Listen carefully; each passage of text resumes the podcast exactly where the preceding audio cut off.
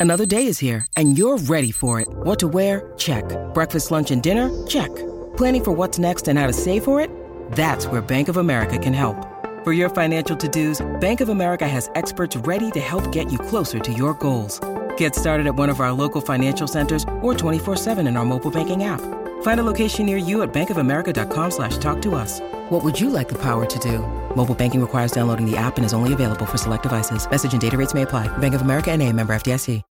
When you need mealtime inspiration, it's worth shopping Kroger, where you'll find over 30,000 mouthwatering choices that excite your inner foodie. And no matter what tasty choice you make, you'll enjoy our everyday low prices, plus extra ways to save, like digital coupons worth over $600 each week. You can also save up to $1 off per gallon at the pump with fuel points. More savings and more inspiring flavors make shopping Kroger worth it every time. Kroger, fresh for everyone. Fuel restrictions apply.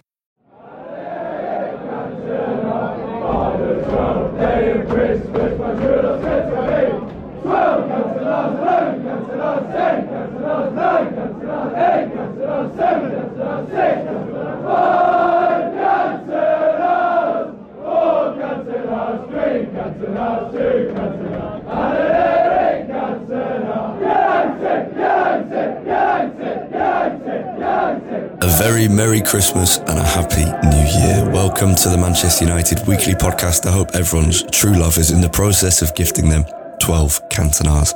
I'm Harry Robinson with a slightly hoarse voice, recording not so long after a comfortable victory over Nottingham Forest at an Old Trafford weighed down by an incessant drumming rain, which is still coming down about 12 hours after full time in Manchester. Hardly festive, is it? But it was an excellent win.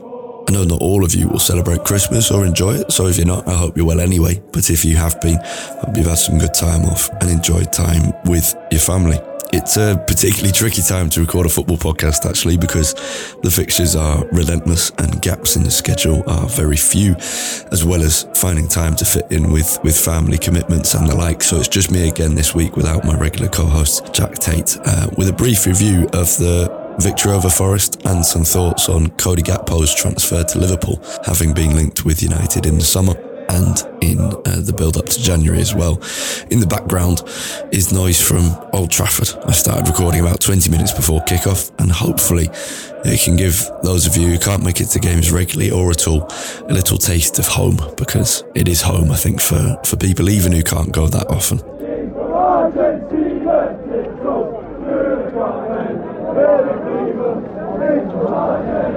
No, it, was a very good win. And I think, especially in the circumstances, it was a big old potential banana skin.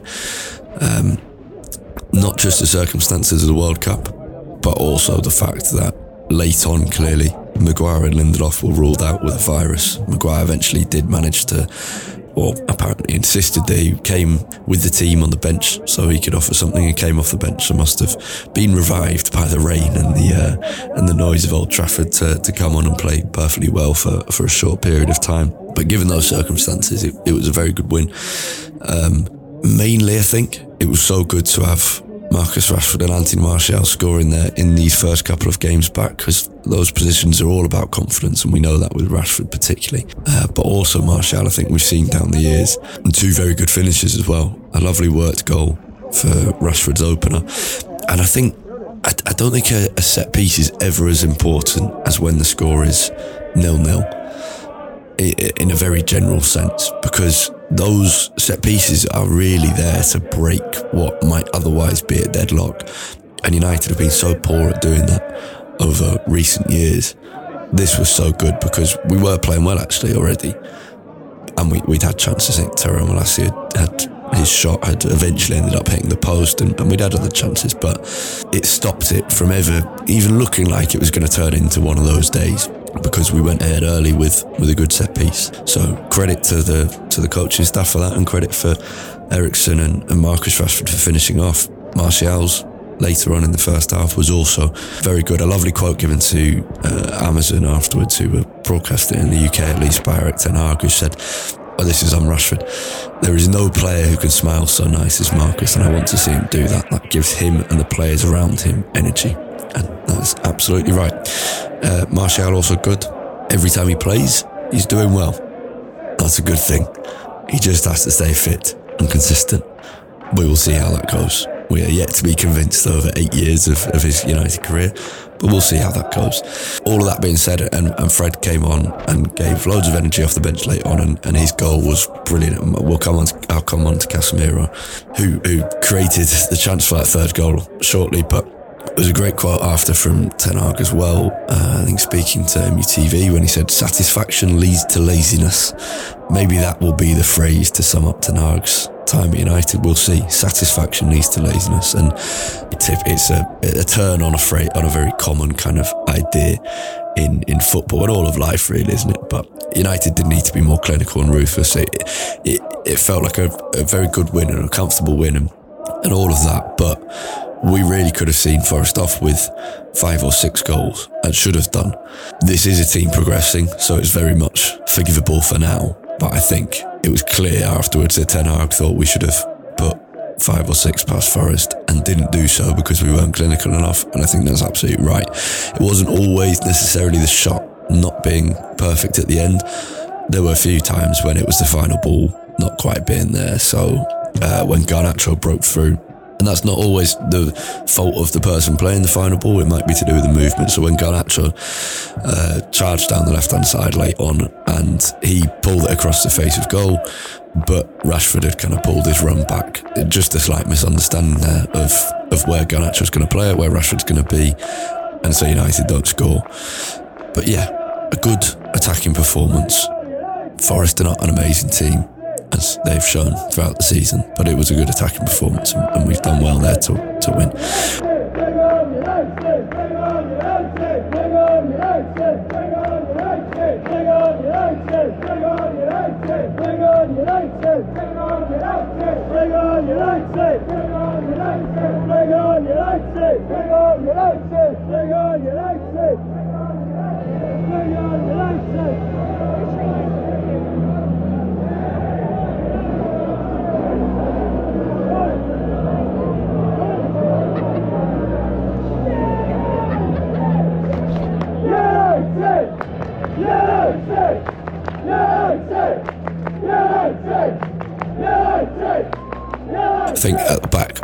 Shaw deserves a lot of credit.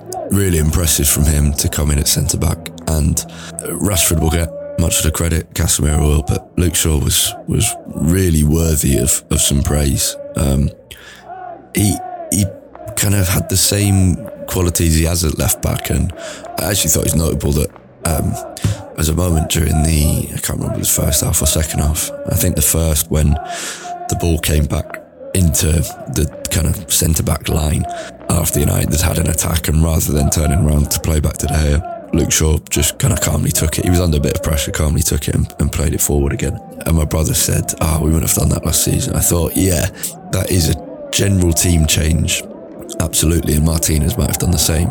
But I also think that's Luke Shaw's comfort on the ball from fullback coming into centre back, and I thought he gave that quality on the ball there and that calmness also still managed to offer a threat in attack, combining with Malacia, while never truly giving up his defensive duties and never seeming to get caught out. And that's that's a, a, a genuine achievement against the decent Forest front line. And so, yeah, plenty of praise for him.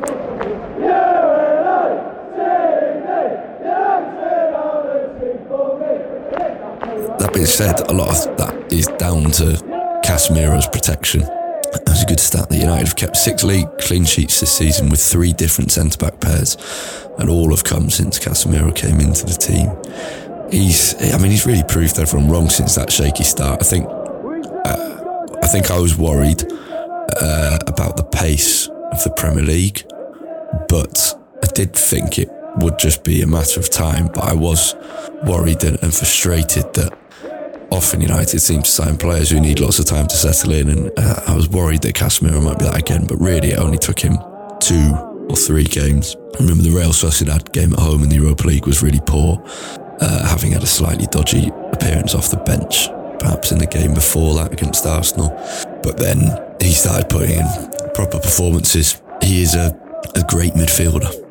I mean, one of the perfect midfielders, and that's what we thought we were getting and I'm really glad we have got that. He's just, I mean, he's shown over his whole career. He's basically the the perfect player in that position, and it's just brilliant leadership and skill, tenacity, energy. He, he has has it all, and his role in the third goal. I mean, it's not going underappreciated, and it shouldn't. He was he was joyous. I think Erik said after um, we decided we needed a number six. We have the perfect one. I think that's about about right. Alejandro Garnacho was very exciting again. Uh, so much so that the, the Viva Ronaldo chant, which has been sung on the terraces at Old Trafford with a, a significant pause while he was away from the club, but for 17 years, was repurposed with his name, Viva Garnacho. Uh, I, something I've long thought was a, an inevitable conclusion to the events of the last 12 months. I was kind of just waiting for it to happen. It seemed the natural conclusion. And not to be a fun sponge, but it does concern me a little bit because he's a player flying with confidence. He's brilliant, but who really, really needs to stay grounded. And it's a, it's such a difficult balance. And I fear any kind of comparison between Garnacho and Ronaldo is, is just not going to help. I am being a fun sponge, really. But just because it would be such a shame if Garnacho doesn't do what he can with his talent. I remember reading something from Patrice Evra once about him being confused as to why Adnan Januzaj had so many chants after just a few games. Well, because he was good and it was fun for United support. That's the, the honest truth. But Evra said he was worried at the time about the impact on Januzaj's development. So it's just food for thought. Ultimately, I don't think that's the fans' responsibility. That's down to the coaching staff. But I, I'm just, I'm so keen for Garnacho to make the most out of his ability and to make the most out of it at Manchester United as a starter by the end of this season. And if he can keep playing like this and keep offering that, just uh, that dynamism on the left wing, it's so good to watch. It's so exciting. No player at the moment at United gets that intake of breath better at the stadium than Garnacho. So if he can keep playing like this and keep pushing himself forward, then it's it, it is going to be a sweet, sweet feeling singing that song with his name. But I know it, it the coaching staff will be working so hard to make sure that Garnacho keeps his himself grounded, keeps pushing himself forward, and, and makes the most of that ability. There were some other good performance. Eriksen was good, apart from one little mistake. Um, but yeah, he was he was good again. He's, he's he's quite a different player to the rest of this United team, and I was thinking about how this United team are, are getting more of that. The, the, phrase Ten used at the start of the season, and people used to describe the Argentina team is, is grinta, which there's not proper kind of translation, but an Italian word meaning that kind of uh, passion and energy and, and intensity to your game and hardness to your game. It's, it's not a perfect translation, but that, I, th- I think you'll know what I mean. The, the United team's beginning to get a bit more of that, particularly with with Lisandro Martinez, but also just in general. And Eriksen is kind of the antidote to that, the just quiet conductor. But he's very good to watch. He does some brilliant things. The only other thing I mention is Bruno was was on and off kind of in the normal sense, but provided some great moments. Uh, he, he, provided that little flick on after a brilliant Rashford ball that Anthony had to score. There was a really good chance that he should have buried, which is a shame he didn't as well after after the disappointment of the World Cup with Brazil. And the only other thing with Bruno, the, the attempted lob from 40 yards was one of those where as he as he hits you going, oh, what are you doing? And then it, it was close enough to justify it absolutely and get you excited. And, that, and that's what you go to go to matches for is to get that moment of excitement, even if it doesn't go in. The audacity to do that was brilliant. I loved it.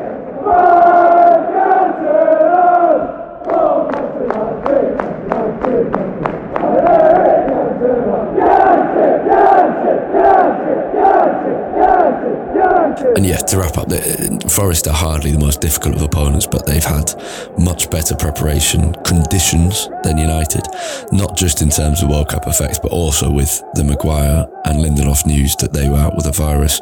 And to make it as comfortable as it was is a really good sign. And that was the same against Burnley, who were a very good team, playing really good, challenging football on the company at the top of the championship and to win two matches back to back with that kind of comfort and, and dominance is not something we've done in some time. So that was good. It was also really good to see Jesse Lingard get a an appropriate re- reception at Old Trafford. He's Marmite, there's no denying that, but he's a bit misunderstood. He's badly advised, and he deserves an applause like that and a moment like that as an academy boy who scored in important cup finals for United.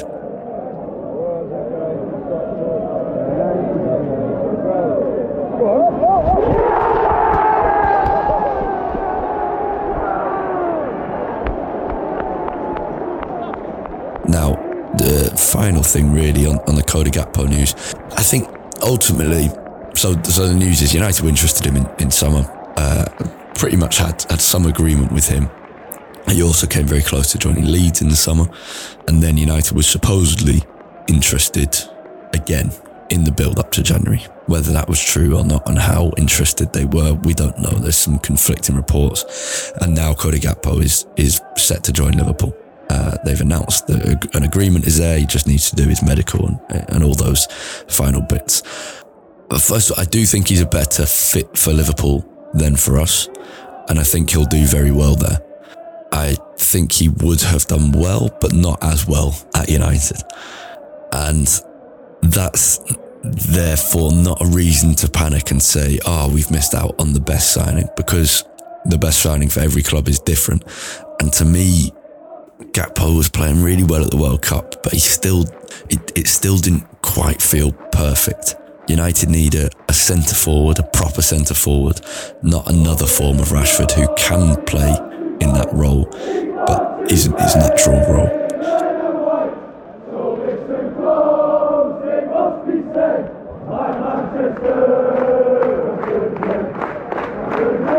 That all being said, I think what grates and I think this is what a lot of people will be feeling. What grates is seeing how well Liverpool managed to pull this off. A decent fee, nice and quick, wrapped up before the windows opened. Gakpo will be theirs to utilise all throughout January for more than the second half of the season because we're not even halfway through yet. Compare that to United's attempts, transfer sagas, always a failed transfer or two before the desired one comes off. Uh, I mean, Bruno Fernandes a couple of Januaries ago was a painful, painful process. Uh, there are a couple of caveats the first one being the United structure has changed since that Bruno Fernandes deal. We did manage to kind of just suddenly sign Casemiro in summer, so there's that. Uh, Tyrell Malacia as well, suddenly. Uh, the others being that United get a lot made up about them in the media. Normally, at the, from normally with those sources coming from agents who have something to gain by creating that story and that United do get charged a premium by other clubs who are aware of their vulnerability. So there are those caveats as well. There is all of that. It's a complex issue, but for me, it's one where I look and think, ah, he's going to be good there and give them something new. That's annoying rather than, ah, we've just missed out on the perfect signing. What I hope is that this will encourage United to pursue other, maybe less well known, but more suitable targets at a better price. The club's short of money. That much is obvious and we spent a lot in summer. And so much is unclear with the potential investment takeover news as well. It's all a little confusing at the moment. January's not started yet. We'll see what happens, but uh, it's it's a very difficult one to read at the moment whether United are really going to sign someone in January or not. Erik Ten Hag is consistently saying United need to sign someone, but you get the sense he might really have to push for that internally to benefit from whatever little money there is left, and that United are going to have to be pretty creative with their targets. Coming up next, Wolves on New Year's Eve. Uh, they had a late winner against Everton, uh, 2 1 win after not brilliant performance, but they'll be confident now. A new manager, his first game ends in a, in a win, new signings to come. Uh, we're away at Molineux. It's a really tricky one. Um, it's, it's a fixture that's caught us out many times over the last few years. Wolves are a bad team at the moment and we have to again make them look like a bad team as we did with Nottingham Forest. United can really, you get the sense that it's a fairly easy run of fixtures. These Burnley, Forest, Wolves, then Bournemouth, then Everton in the FA Cup, and Charlton in the League Cup, and then City. You, you feel like before City, you know, the real opportunity to get some to get maximum points out of these games and to progress in two cup competitions. It's asking a lot because to win that many games in a row, whoever your opponents, is very difficult to win them when all the fixtures are so close together and the squad is made a little bit thin by uh, World Cup absentees or, or illness or injuries. It's it's very difficult. but you get, you just think, what could be if United can do that? What could the confidence get to? What could the faith in Ten Hag and his methods get to? So that's something to hope for. Um, that's it. I'll see you all in 2023. Thank you so much for listening, either just to this episode or throughout the year. Thank you to all of you who have left ratings, reviews, or sent in nice comments to me or Jack. It always makes our day, and, and we appreciate them greatly. Thank you to our patrons for your support, especially. You allow us to keep making episodes and to push the podcast on a little bit. And yeah, Happy New Year, everyone. Stay safe and have a brilliant start to 2023.